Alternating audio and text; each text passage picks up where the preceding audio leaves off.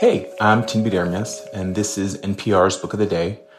When we think of the civil rights movement, it's easy to get swept up in the larger than life figures and moments that dominate its history.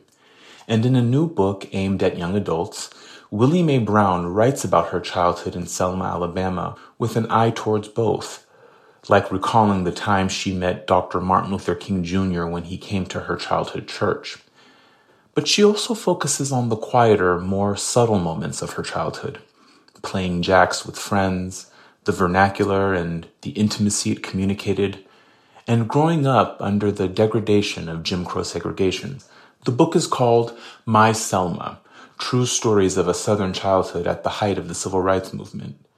And Willie Mae Brown tells Here and Now's Robin Young that her childhood, while full of the horrors of racial segregation, was also filled with triumph. This message comes from NPR sponsor Hulu with Black Twitter, A People's History from Onyx Collective and Hulu. Directed by Prentice Penny, Black Twitter, A People's History tells the story of how black voices found a new home online and blossomed into a force for change while laying down some hilarious tweets along the way. From the memes to the movements, see how this powerful community shapes culture, society, and politics Black Twitter, A People's History premieres May 9th, streaming on Hulu. When Selma, Alabama was recently torn apart by that tornado, it was hard not to think of another time when it was rent asunder by racism. March 7th, 1965, Bloody Sunday. Black nonviolent protesters attempted to cross the Edmund Pettus Bridge to walk to Montgomery to confront racist Governor George Wallace over voting rights.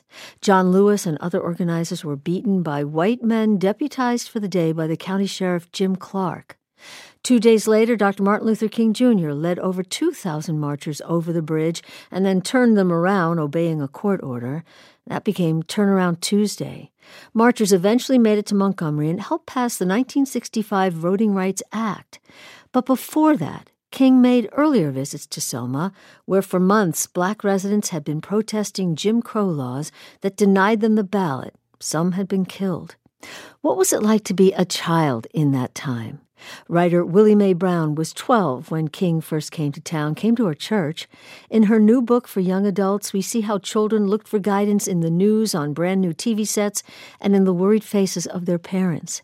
Her book is My Selma, and Willie Mae Brown joins us now. Welcome. It's my pleasure to be here, and thank you so much for inviting me. Well, you draw so much into this world. Girls playing jacks on the floor, making rings out of those red plastic casings around bologna. Remember that? Um, oh, yes, we did. Uh, describe your Selma.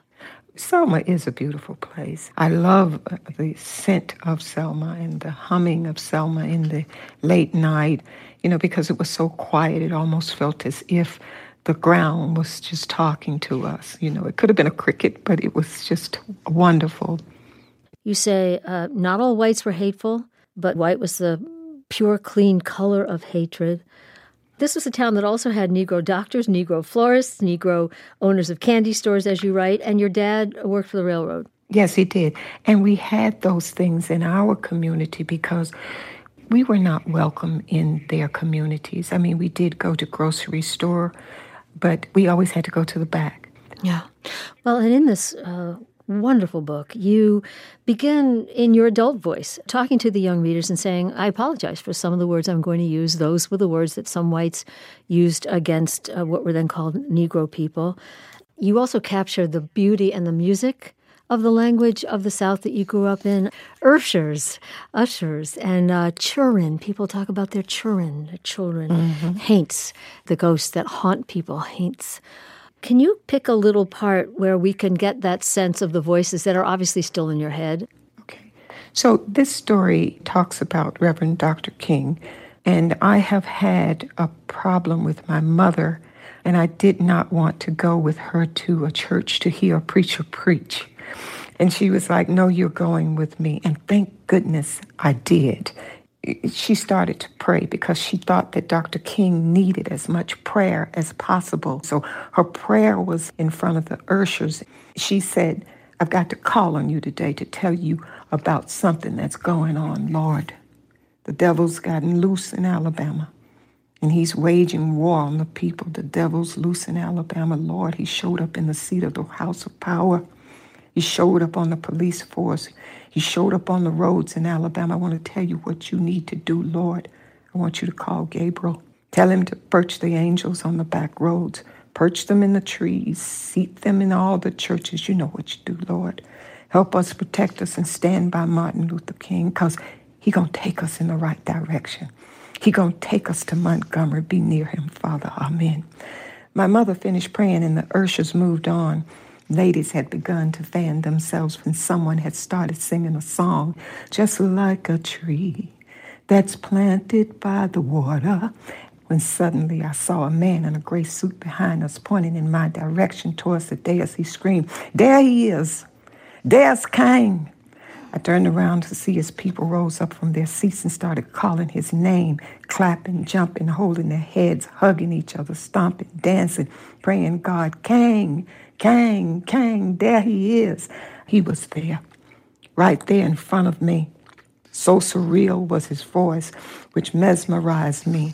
And this giant of a man stepping forward to bring justice at any cost to the people, it hypnotized me. I grew limp and trembled under the sound of his voice. Look, baby, Hundy, that's King, shouted Mama. There he is. Whoo, whoo, yes, sir. Thank you, Jesus. King, King, King.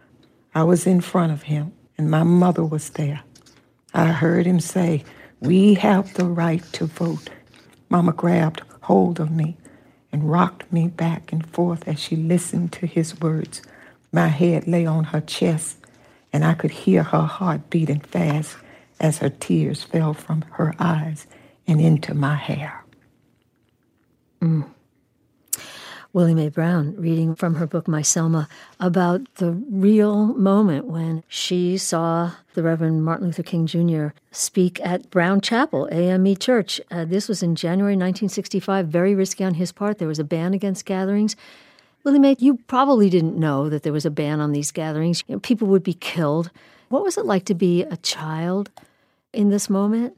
It was a moment that only you could feel.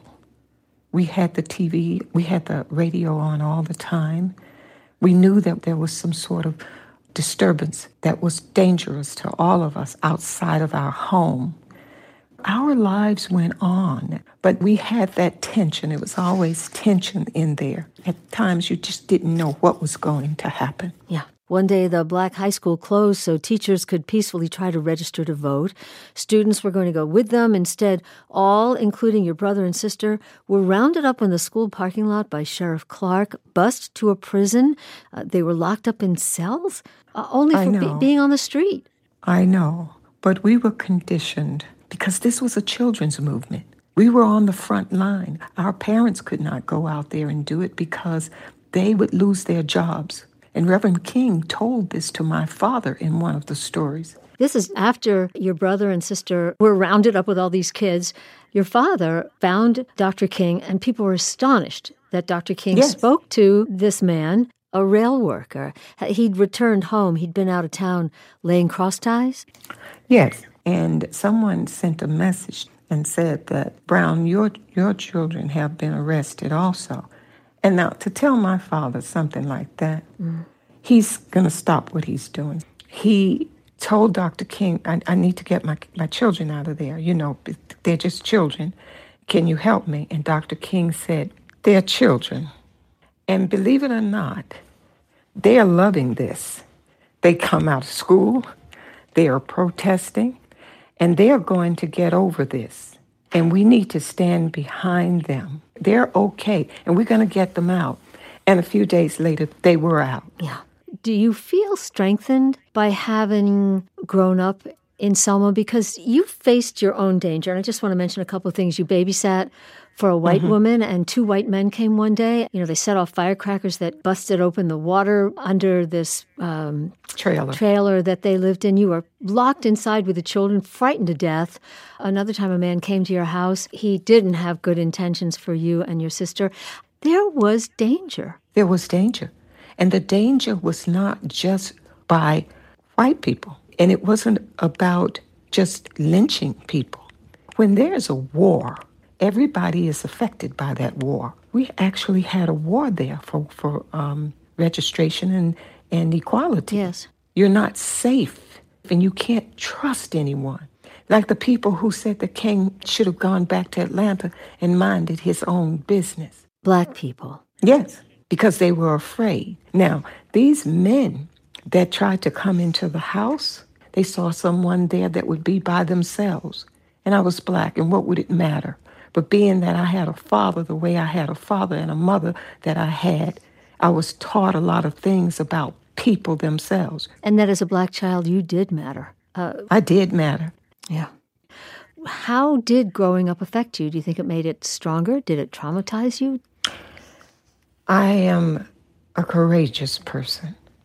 And I've, I've gone through things that have raised me. As Mahalia Jackson says, How did I get over? I got over because we talked a lot. We saw a lot of things go on. And so I knew how to maneuver. We knew that there was trouble out there. Mm-hmm. We knew what was going on in Selma because we were told, keep that radio on. And when something happens, let us know. Mm-hmm. And you can't be going out here and doing anything you want to do. That man on the street has a gun and he'll use it. It was part of the atmosphere. People mm-hmm. disappearing and stuff like that. So I have no fear because Selma taught me a lot. It raised me in the race for justice. When it comes, I want to talk about this. When it comes to the N word, a lot of people use it as a term of endearment. It is not, it is horror. And when they do that in the presence of other people on the subway or in the streets or in their music, it's a disgraceful thing. Because there were people, that's the last thing they heard. Willie Mae Brown. Her book is My Selma True Stories of a Southern Childhood at the Height of the Civil Rights Movement. Willie Mae, thank you so much. Thank you so much.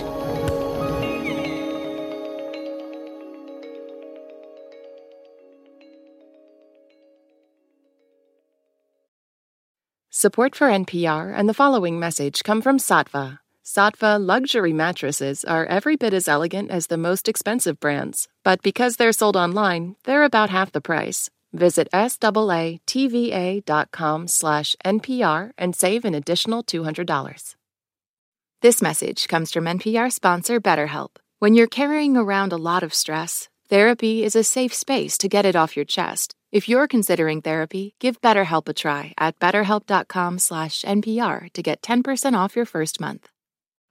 On Wildcard, the new podcast from NPR, you'll hear people like comedian Jenny Slate reflect on their lives. What is something you think about very differently today than you did 10 years ago?